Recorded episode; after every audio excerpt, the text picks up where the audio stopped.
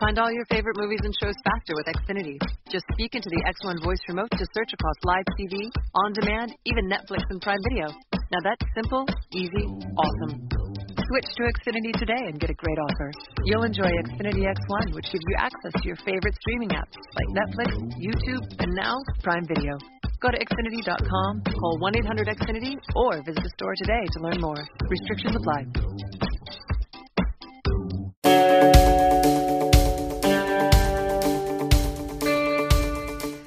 Welcome to Fair Game, the podcast with a firm focus on Irish sportswomen, coming to you from the HeadStuff Podcast Network. I'm Emily Glenn. And I'm Elaine Buckley. On this episode of the show, we're going to be meeting a woman who has been boxing clever and blazing a trail for Ireland. But before we do that, just a quick reminder of where you can find us. Check out headstuff.org for our full archive of episodes. And Fair Game is also available to subscribe to on iTunes, Android, Stitcher, and Spotify. Just search our name and we'll be there. And if you could take the time to rate and review us on your app of choice too, that would be hugely appreciated. It's not something people like us just say at the start of the podcast to fill the time. It does actually really help other potential listeners find out about Fair Game. Sharing episodes on Twitter, Facebook, WhatsApp, or wherever else you do your social networking also goes a long way. So please pass the podcast on if you like what you hear. And finally, make sure you're following us on Twitter too at Fair Gamecast, where we provide a constant stream of news, views, and opinions on everything going on in women's sports, both at home and abroad. And we're also open to feedback and suggestions. So, in May of last year, this woman made history as only the fifth ever Irish boxer to contest a World Championships final. And she came home with a silver medal proudly in her clutches. At the beginning of this year, she won her seventh national title and her first at lightweight, and has gone on to claim several other titles in the division since then, most recently striking gold at the Boxing Elite tournament in Tenerife earlier this month. So, joining us in the Fair Game hot seat this month to tell us all about what has been a whirlwind 18 months for her, Kellie Harrington, you're very welcome to Fair Game. Thanks very much, ladies. It's a pleasure to be here and thanks for having me. No bother at all. Listen, so you've just come home from Tenerife with a gold in your pocket. Um, how, how's it been since you've gotten back? Have you given yourself a little bit of time off?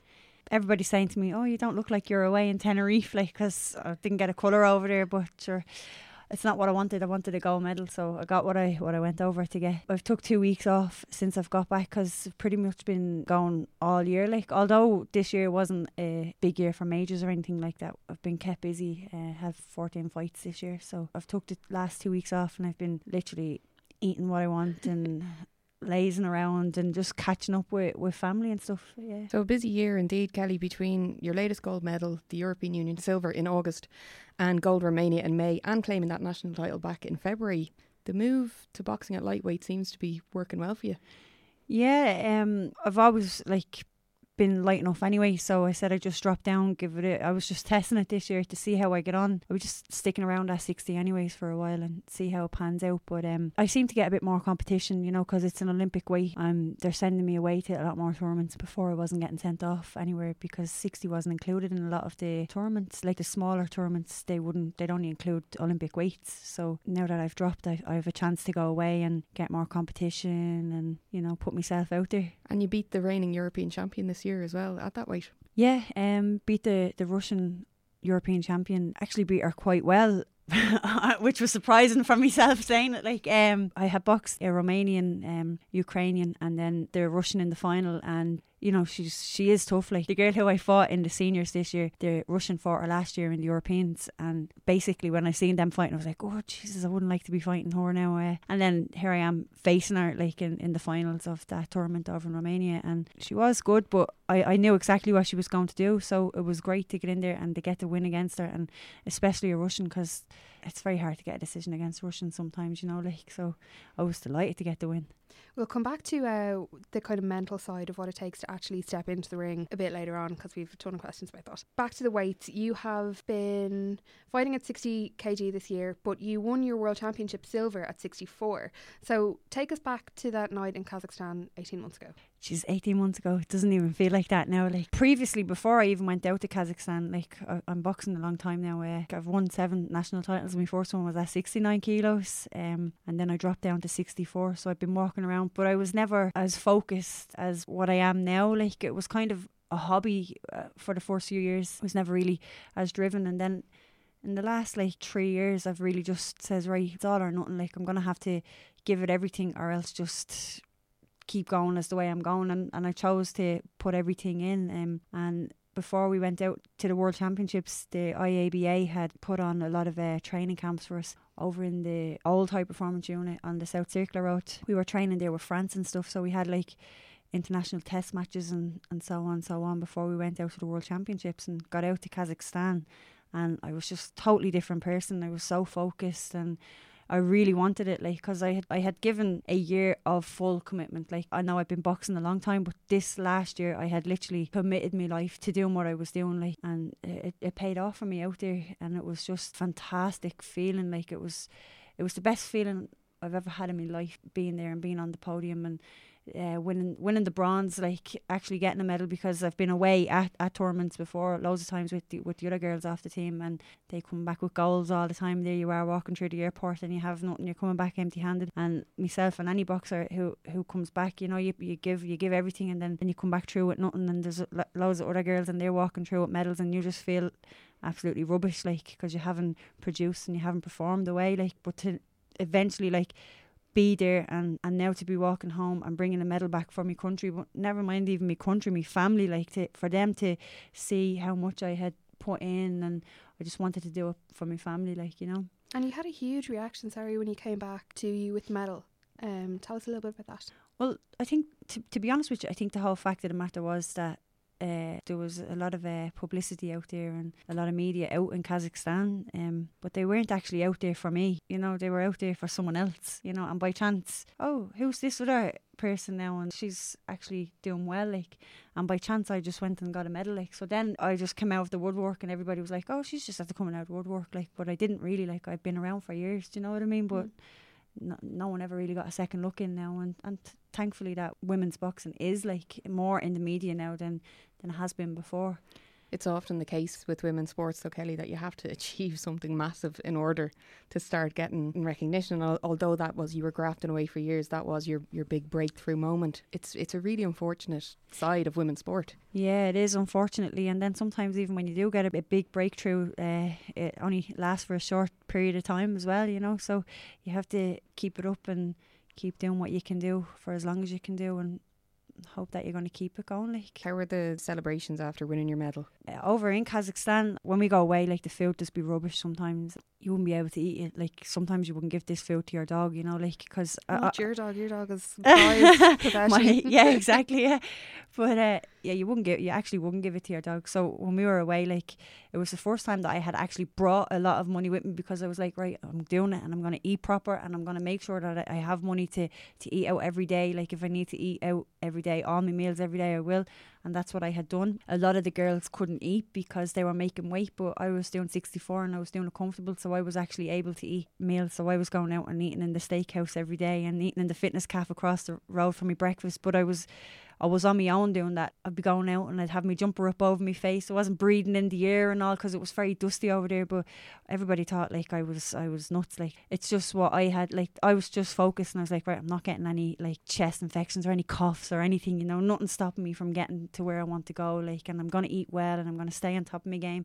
So that was that. So the, the last night after like I had I had uh, been in the finals we had planned to all go out as a team and have a meal because we hadn't all been out together in this steakhouse and it was absolutely beautiful like.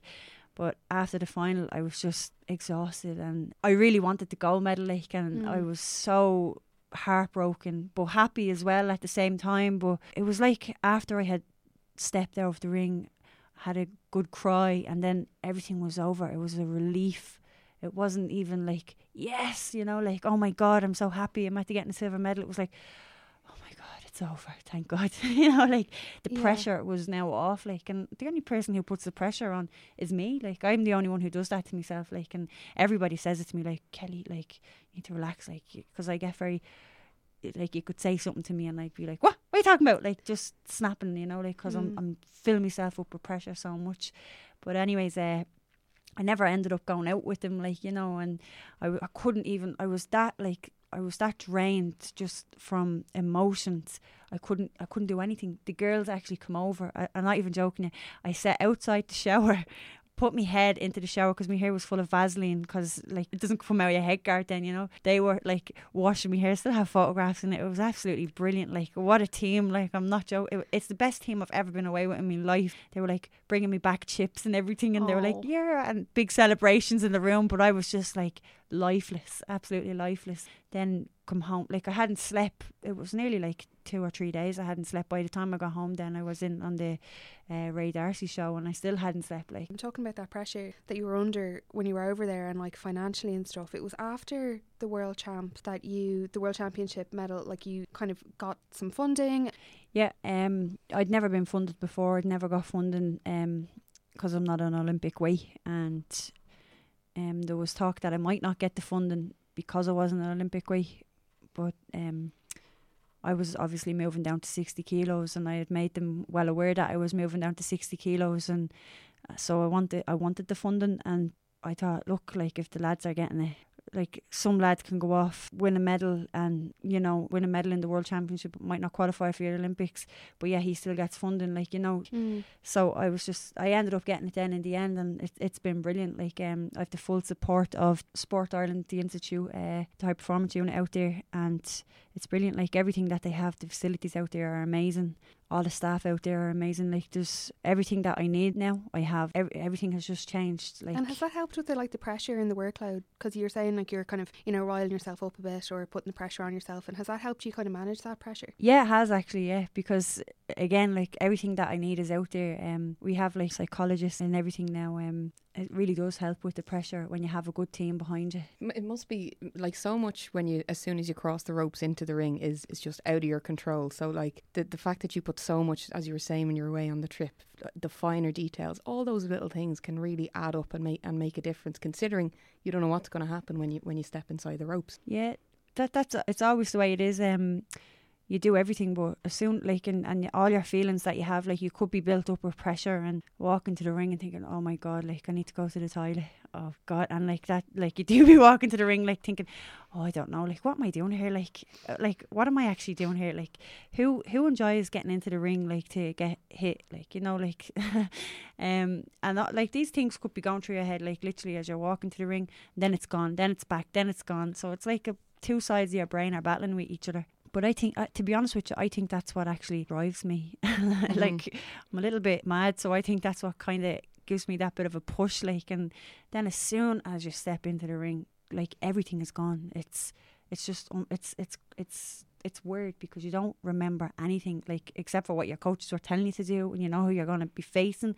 But all those feelings that you have felt are gone. But at the same time, you've wasted a lot of energy outside of the ring worrying about them and you know thinking about this that and the other like so it it's kind of like you have to try and I don't know like uh, get rid of that. So we're we're at the stage now where we have uh, Kevin is the psychologist that we're working with.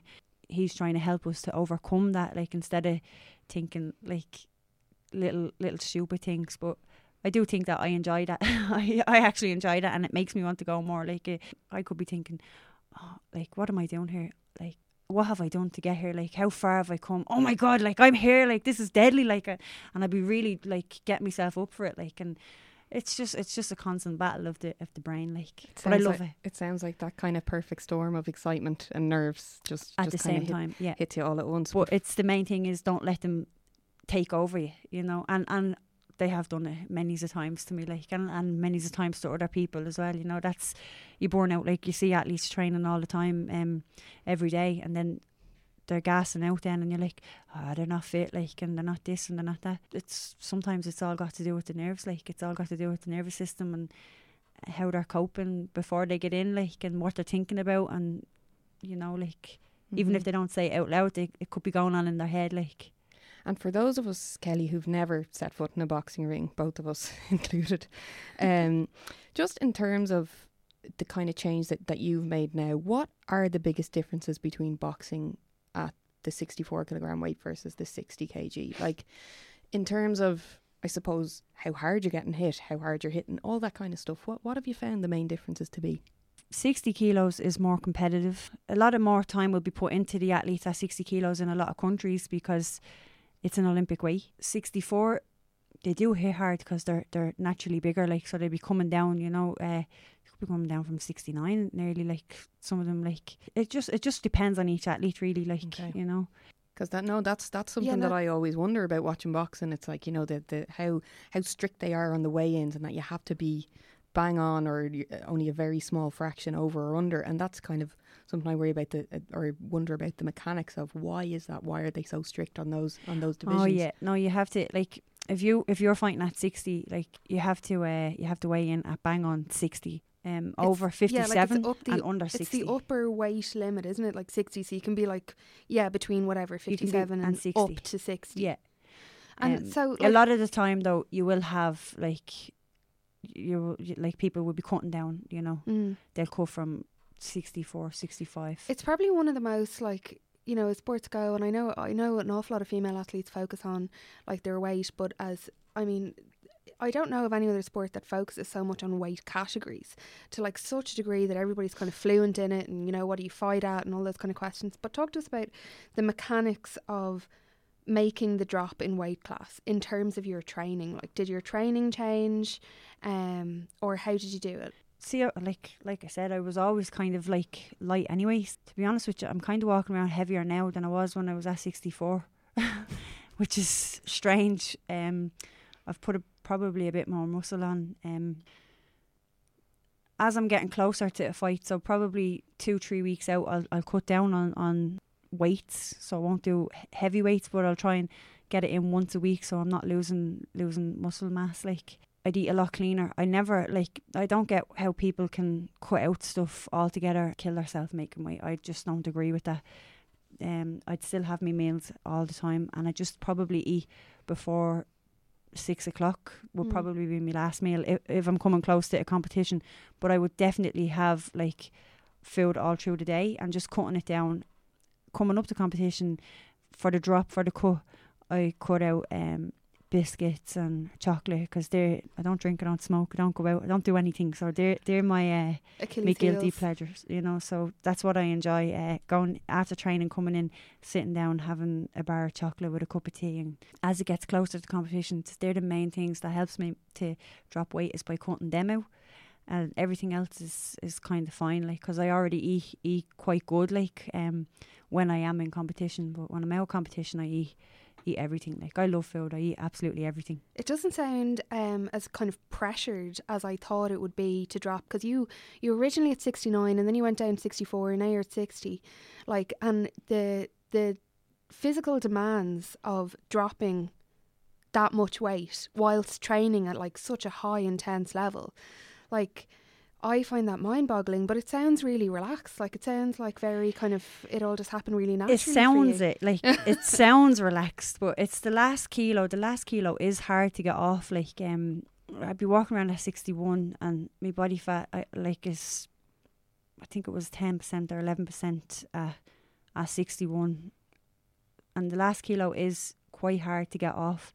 And like you think you're starving but i'm actually eating more than probably anyone else on the team like and in my head i'm like oh i'm starving you know like i can't I can't do this. I can't make this weight anymore. I'm moving back to 64 and I've been eating like I've been eating all day, but it's because I haven't been eating what I'm always eating is my ch- my chocolate and my biscuits like. So when I'm not eating them, I think my brain is sa- saying I'm starving like is this worth it? Like oh my god, you're depriving yourself of what you actually love, you know?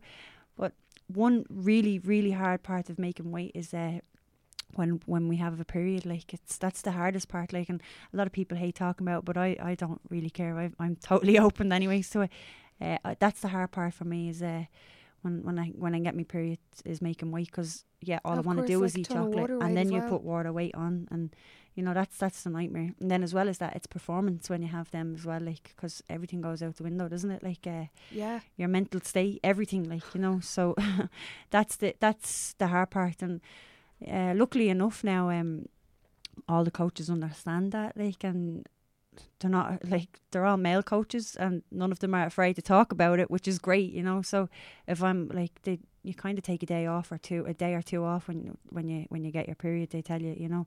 And I, I would totally use that as a, a full advantage to take them two days off. And it's odd that you that that that it's just not talked about very often. Like I remember reading a, a piece last year with the um, about the English women's hockey team who won gold at the Rio Olympics, right?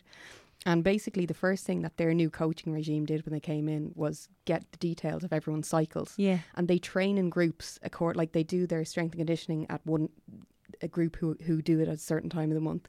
Others oh my are doing god, more that's speed work. brilliant. They've actually built their training program around it, Wow. and they won gold medals. So that's brilliant. you know there has to be a link in, Yeah. in, in using in kind of using sports science that way Yeah. and being open about it. Yeah, I, I, I agree. I really do agree. Um, yeah, nobody talks about it, and Mm. it's something that should be talked about more, especially for women. Uh, you know, like you don't want like you don't want to be going months without your period either because your body fat is so low. You know, like a lot of people drop body fat in boxing. Like women, they drop so much body fat, uh, they don't get periods, which is not not healthy either. Like you know, Mhm.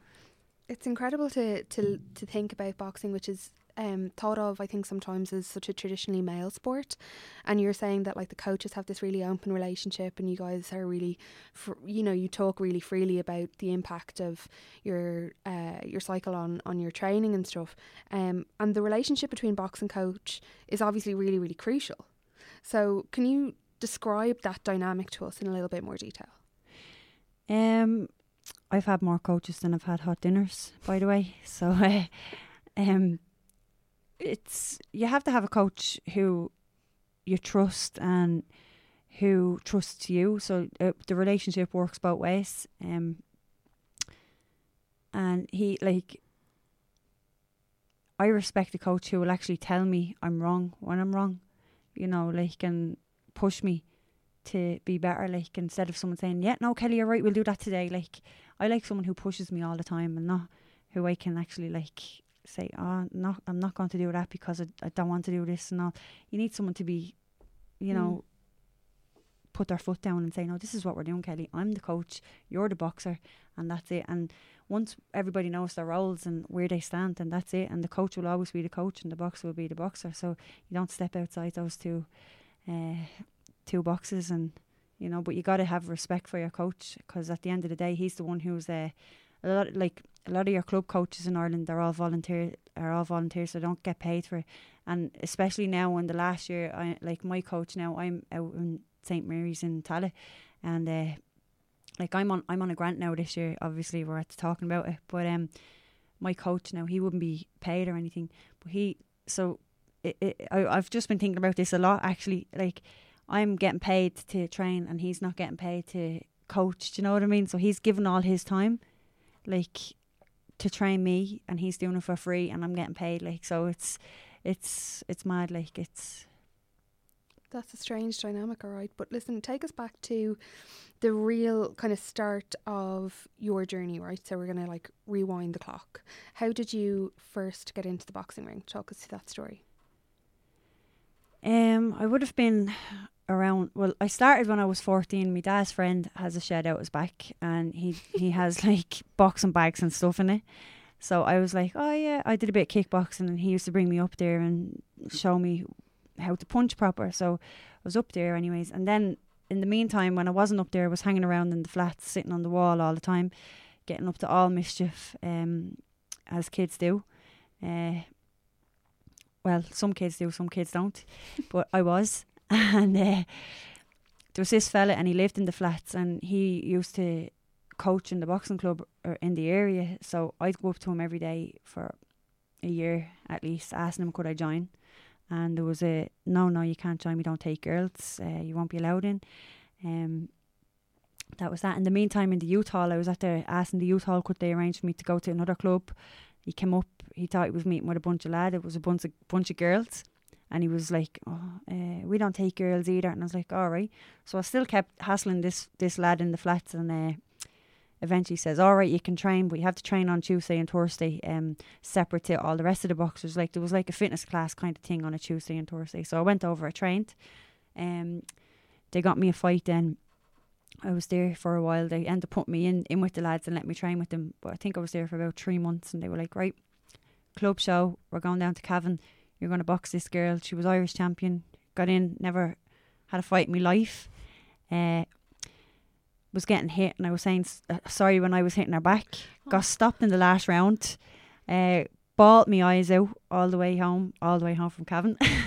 um, but I said I'm going to come back and I'm going to beat her uh, next year. And she was she was a tough, tough girl, uh, Caroline O'Reilly from Cavan, and I come back then and I did beat her the next year, and I just kept kept going then, just kept kept boxing after that. Um, it's I mean like I've had me ups and downs in boxing and in boxing. Um, it's like all sports. It's full of uh, politics and you know people who who think they know everything and want to dictate things and all. But I'm still here. Mm-hmm. I'm And still going. when you were starting out, Kellie, would you have followed boxing at all? Did you have any kind of early role models, or even from outside boxing? Who were your kind of when you were a young girl? Who were your, who were your sporting inspirations? Um, when I was younger, when I was younger, it was Katie. Uh, so I w she would have been me role model when I was a kid. Um, I would have looked up to her a lot. Uh, now I look up to Michael Conlon. He's he's my inspiration now. Well, not like he he's who I look up to. You know, like um, And thinking about that, like from from your kind of your days, um, knocking on doors, asking if you can train with the boys, um, and fast forward all the way to now, how has it changed, or has it changed? How has the state of kind of women's amateur boxing in Ireland changed? It has changed. It's totally changed. Um, we've hundreds of. Uh, we've actually, by the way, just while we're while we're on it now, we've actually two girls got two bronze medals in the World Championships today.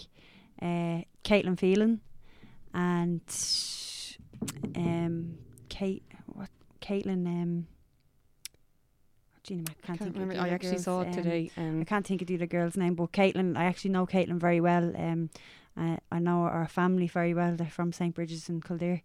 Uh, um, what is the this is the Youth World Championships Youth that are on World at the moment. Yeah, Championships? yeah. Yeah, Caitlin. Uh, the other girl is.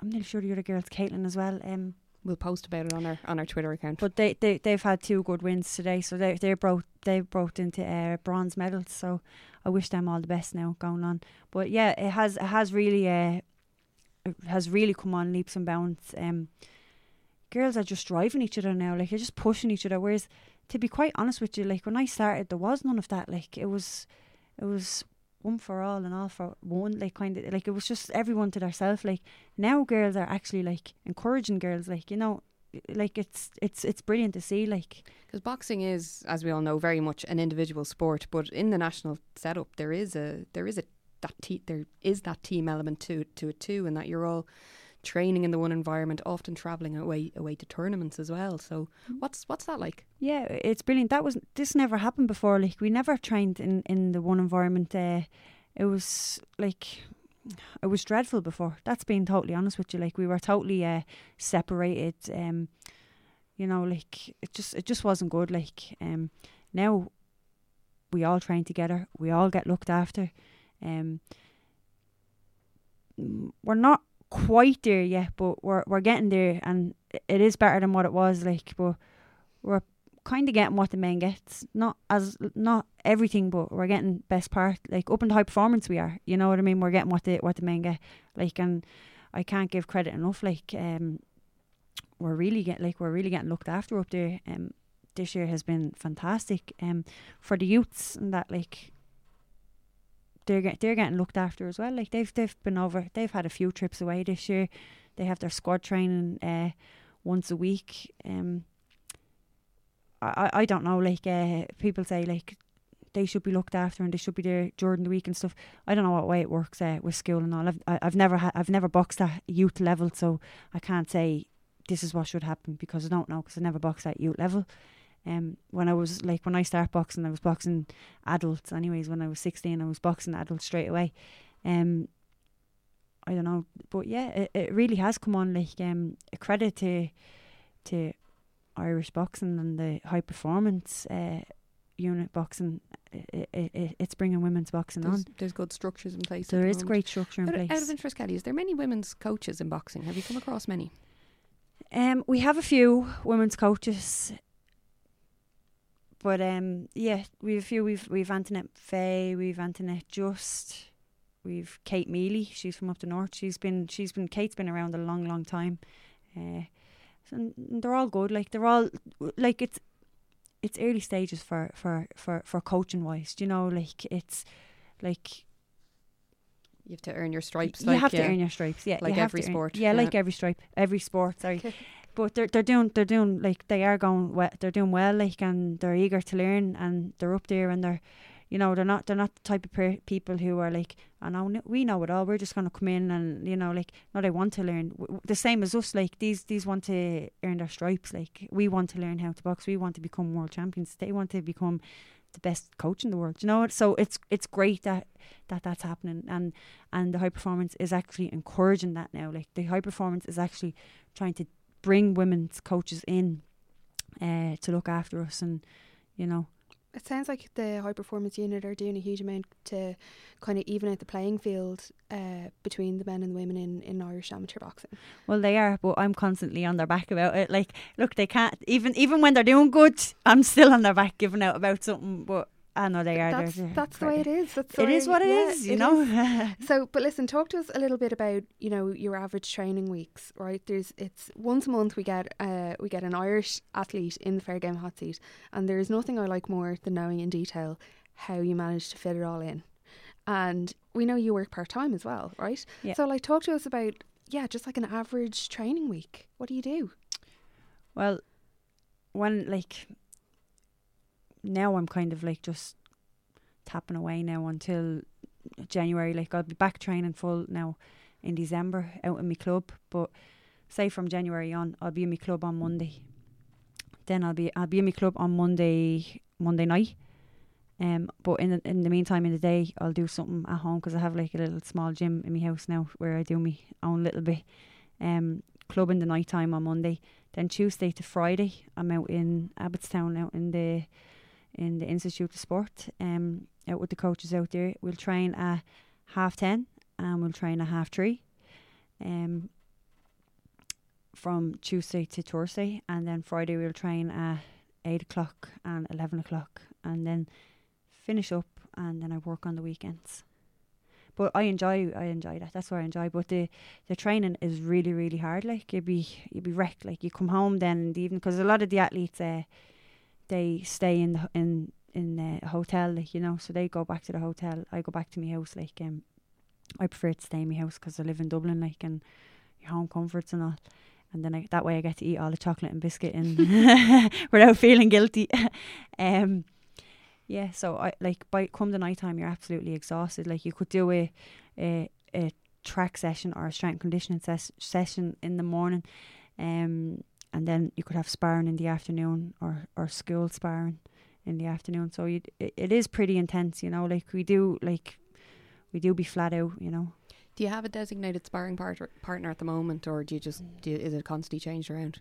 Uh, constantly changes, like um, constantly changes. Yeah, yeah. I I I spar every everyone really like every as long as they're not heavy, like you know. Uh, to be honest with you, for uh,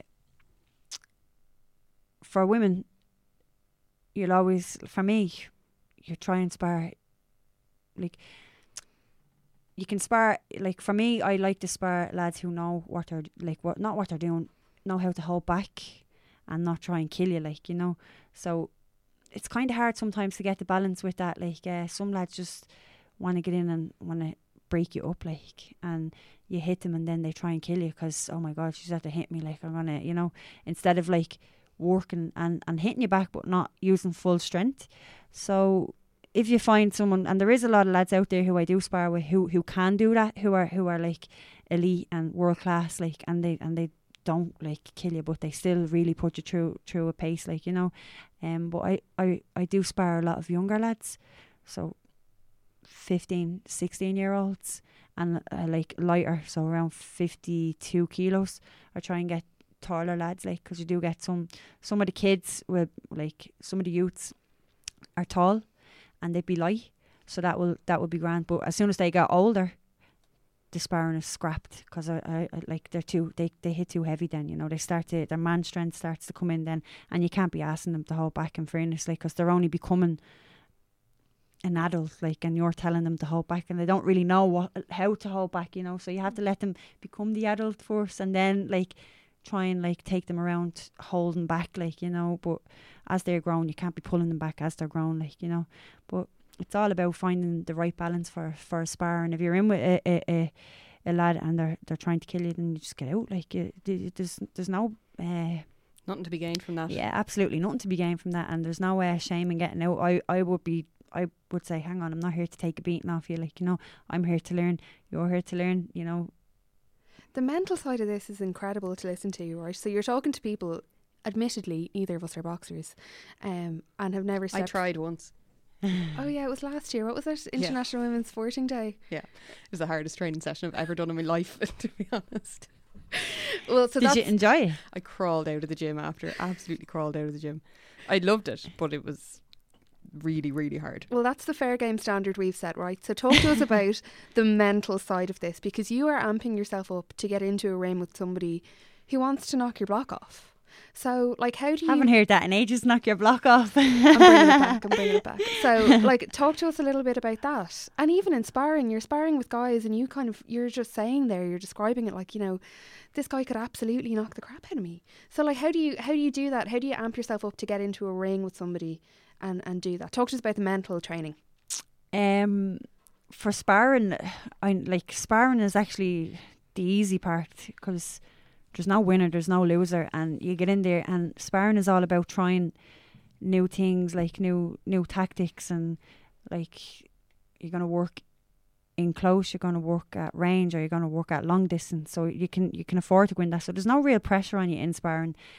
Yeah, you always want to do well, but there's not that much pressure on you. Um, whereas when you're going in for a fight, uh, it, you, you like I was saying earlier on, like it's it's a battle of the brain sometimes, and it just depends on, on, on where your head is at when you're going in. You know, I try to uh, take myself away and kind of stick to myself when I'm away because I, don't like listening to I don't like listening to much when I'm away. To be honest with you, when I'm in competition, I'm I'm I'm a totally different person. Like um, I'm not that nice to be honest with you when when I'm in competition.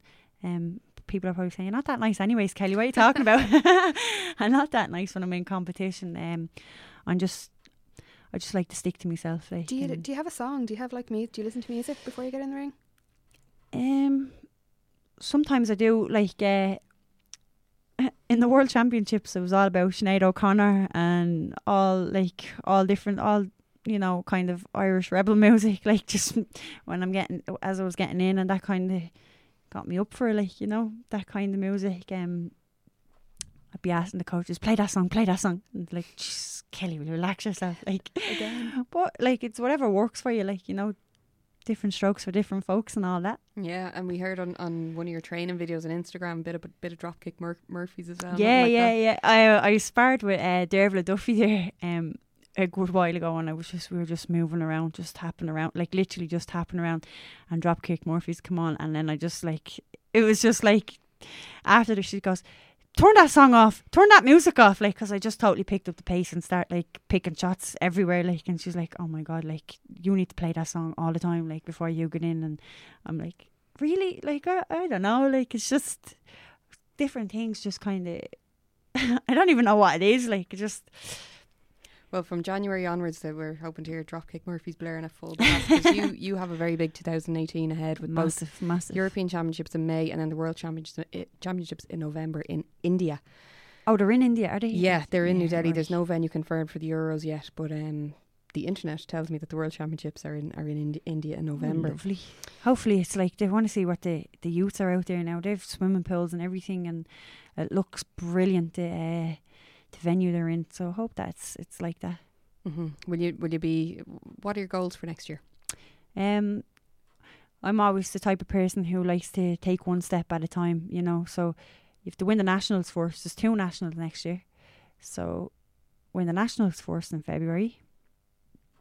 Please God, that goes good.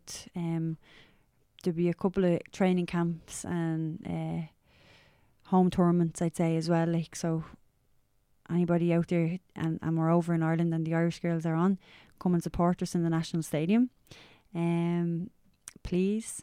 And uh, then the Europeans then I hope to go out there and take back a medal. You know, I never say what colour medal. I just hope to take back a medal. Uh, and then as you get the medal, as you get a medal, then you, you push for more. Then after that, you know, um, and hopefully do the same in the World Championships.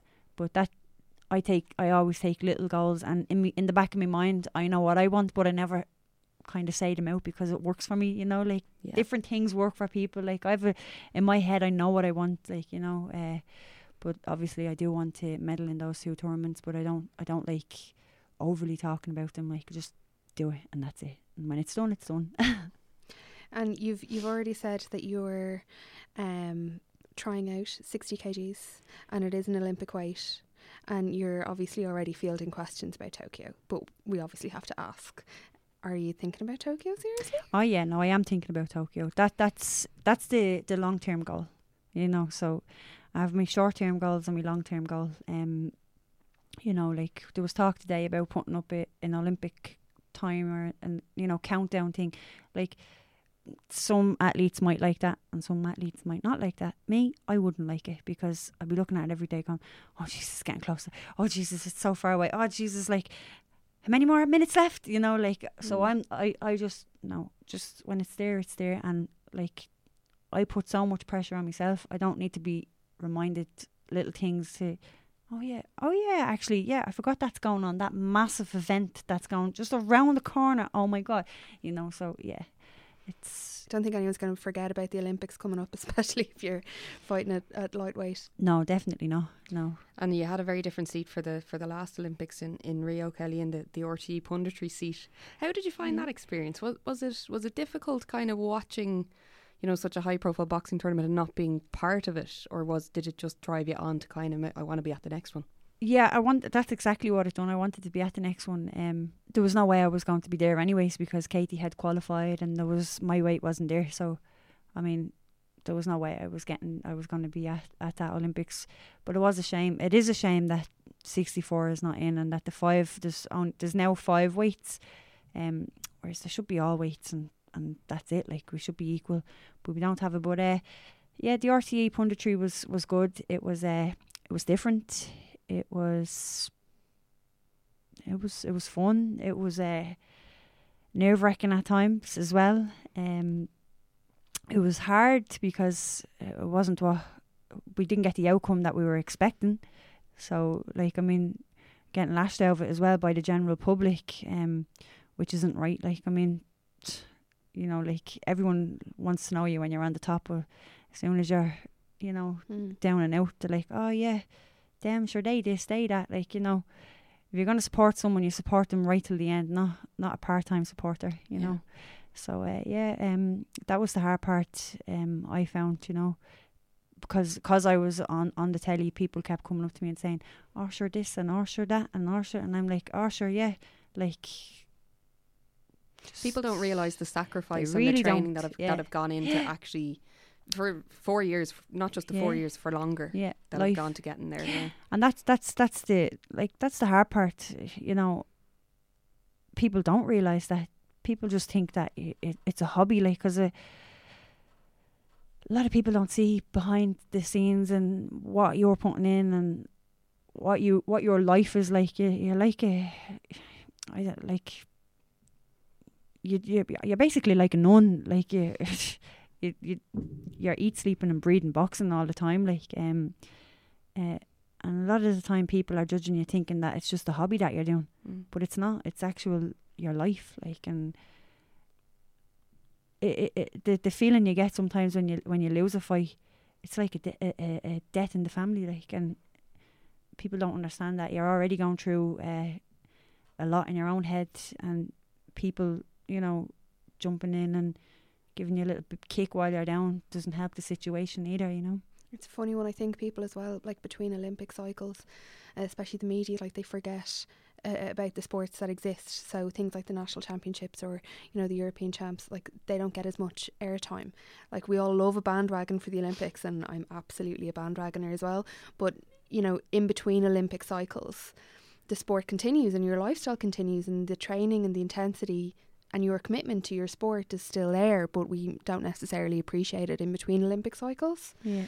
Um, but listen, we've talked to you about goals going forward and 2020, um, and we're gonna I'm gonna quote back to you something you tweeted during the weekend, um, during the recent Carl Frampton and Jamie Conlan bout. You said, "quote." Uh, I said I'd never. I said I don't think I'd ever. I'd go pro ever, but kind of starting to come around to the possibility of it. Watching all these Ireland Irish legends tonight, is that something you think about often? Um, to be honest with you, I don't really think about it often because the whole thing of taking off my head guard, uh, I don't agree. I'll tell you what I don't agree with. I don't want the head guards to come off for the amateur boxing for women for amateur boxing because we don't get paid enough money to take it off. That's being honest with you. Like, and people say, "Oh, it's safer to have it off," and oh, this and that and the other. I don't really care what people say. I just don't want to take it off for for that. You know what I mean? We don't get paid enough. I don't want to get clashes. I, you know, it's so easy to get marked up. Not that I'm an oil painting or anything like that, but I mean, I don't want to be going around getting clashes. And as well as that, like you're bringing your kids over to watch, uh, say I'm in the national championships and I'm in the final or whatever, like, and you bring your kid over to watch and you get a, you get a, I don't know, a head clash. There you are with a massive cut under your eye, like, and a couple of female fights around like that. Like, I'll be honest with you, if I had a child over there and I was watching someone getting marked up like that and blood all over the place, I would turn around and say to them, that's it. That's what you're not doing. You know what I mean? Like, so that just, to me, that turns, we're going back in time again, you know, like if we do do that, because that's what is going to happen. There is going to be cuts. There is, it's happening in the men's. They're getting cut. You could get cut early on in the fight and that, le- t- that takes you out of competition, you know? So for that end of it, um, no, I don't want to uh, take the head guard off. No, you didn't ask me that question, but I'm just, I'm just, this is what I have said in the past, so I'm saying it now again. Uh, I wouldn't like to, but for professional, uh, yeah, well, like I mean, if I got a good offer, um, good promotion uh, deal, probably would, yeah. Like after Tokyo, all going good, um, yeah, why not? Like, Yeah, well, it's and especially now that you can see kind of the the path that well, Katie obviously and, and that Mick Conlan and Paddy Barnes have, have forged for themselves as well since since the last Yeah. Olympics. Like they're all they're all doing well in Yeah. in the game. Like and that's it. Like Katie start boxing, and she got she got uh, female boxing off in the amateurs, and now she's doing now. Like obviously, there's female boxing in professional, and it's it has been for years, has never been hasn't been like hasn't been as, out as there in talked about. yeah, it hasn't been out there in the media as much. Like, but you have the likes of Katie Taylor, Claressa Shields, uh, Chantelle Cameron, Natasha, Natasha Jones. Jones. Sorry, um, like they're all out there flying the flag now, and they're going to take what they're going to do is people who are amateur will start turning over now. A lot more amateurs are going to turn pro, and that's when the when professional boxing will rise. Like, and by the time come four years, um, I'd say it will be well and truly uh, up there. Like it'll be well and truly kicked off again. All you know, like so. I'll hopefully just come in at the right time. Like, Very good. And listen, we w- our final question to you um, is about something I suppose more generally. We know you're really committed to to giving back to your community, and more generally, and each year you pick a charity, and you kind of you do an awful lot of like really practical work with that charity. And this year, you picked Dublin Homelessness. Tell us about the work you did in that regard, and is there anything that we can do to to kind of help out or to to plug that for you a little bit? um, yeah, like you said there, um, I'm not a saint by any means or anything like it, but um, I don't know. I just feel like e- every year I try to give something back. Um, I tried to do something to help some charity out. Uh, it was the rape crisis a few years ago. It was my friend's child who ha- uh, has cancer, um, and this year it was the homeless. I've done the homeless before as well. Um, I got a lot of help off uh, like the wholesalers, um, Leiden's wholesalers. They're the cash and carry down in uh, Richmond Road. They supplied us with um, tea, coffee, biscuits, bars of chocolate, all like the works, you know, all that kind of stuff. And then like the amount of people who gave clothes, like was just unbelievable. Like new clothes. There was people from like Australia and Perth and all, like, and they were like. Uh, sending they wanted to send money but I wouldn't I wouldn't take money. So they were getting their, their parents to go out. Like they were get, getting money as groups getting their parents and all to go out and get stuff like brand new stuff and made to collect it and everything. Like the, like a lot of people done that and get brand new jumpers like loads of stuff like loads of brand new stuff like. And it's just it just it was just amazing to see that people actually done that you know? So on the night then um we went out the 11th um of November, we went out and we set up the table and we gave out the jumpers, socks, jocks, um, sleeping bags, uh, wet wipes, you know, all the likes of that stuff, and tea and coffee and soups and stuff. Um, and it, it, like I tell you, it, it's just it's just really really shocking the amount of people out there who are homeless where you know I don't want to get into it like because it's it's totally off the question but we have a, a system that's just working like uh, clockwork over here you know? They go into prison they come back out of prison they go back onto the streets. They do something else to get back into prison because the streets are killing them you know what I mean? So it's it's just vicious so we need to there needs to be something done about that it's an know? amazing platform you have as well to be using to to kind of shine a light on those various various charities and various ways that you can get involved, even if it is something as kind of um, like you know donating stuff. It's it's a really huge thing yeah. to be doing. And I know you say like oh I'm not a saint but like it is actually a really deadly thing. And I'm sure you uh, you post an awful lot about it on your social media and stuff and we'll we'll plug that as as well. Um, but listen we just want to say really big thanks to to Kellie Harrington for taking the time out from your really busy training schedule to join us on uh, in the Fair Game hot seat. Kellie has a massive 2018 ahead of her with both world and European championships on the horizon. So make sure you're following her on Twitter. It's at Kellie 64 kg to keep up to speed on her progress. Her Instagram is also worth a follow, if not only for photos of your dog, uh, and that's at Kellie underscore Harrington 14. Top notch training insights too. Follow us on Twitter too at Fair Game Cast for round the clock news, views, and opinions on all things women in sport. We'll be back in your ears in December with not one but two episodes. The first will feature a very special Gaelic Games guest, followed by our review of the year, for which we'd love to hear your own personal women's sporting highlights of 2017. So let us know via Twitter. And finally, again, a reminder to subscribe to the podcast on iTunes, Android, Stitcher, or Spotify. That way, you'll get these episodes direct to your device. That's all for this episode, and we'll chat to you again next month.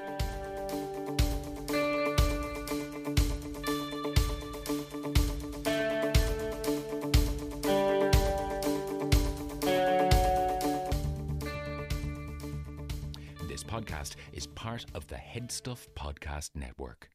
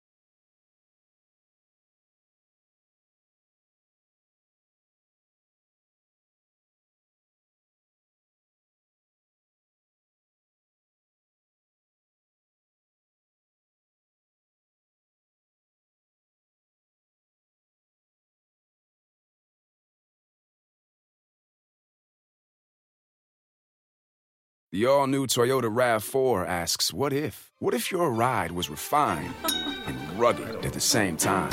Introducing the all new RAV4 Hybrid. 208 combined horsepower and standard all wheel drive make it the most powerful RAV4. Plus, with its head turning style and breakaway speed, it's bound to change the way you think of a hybrid. The all new RAV4 Hybrid. Toyota. Let's go places. Horsepower. Ratings achieved using the required premium and leaded gasoline with an octane rating of 91 or higher. Premium fuel is not used, performance will decrease.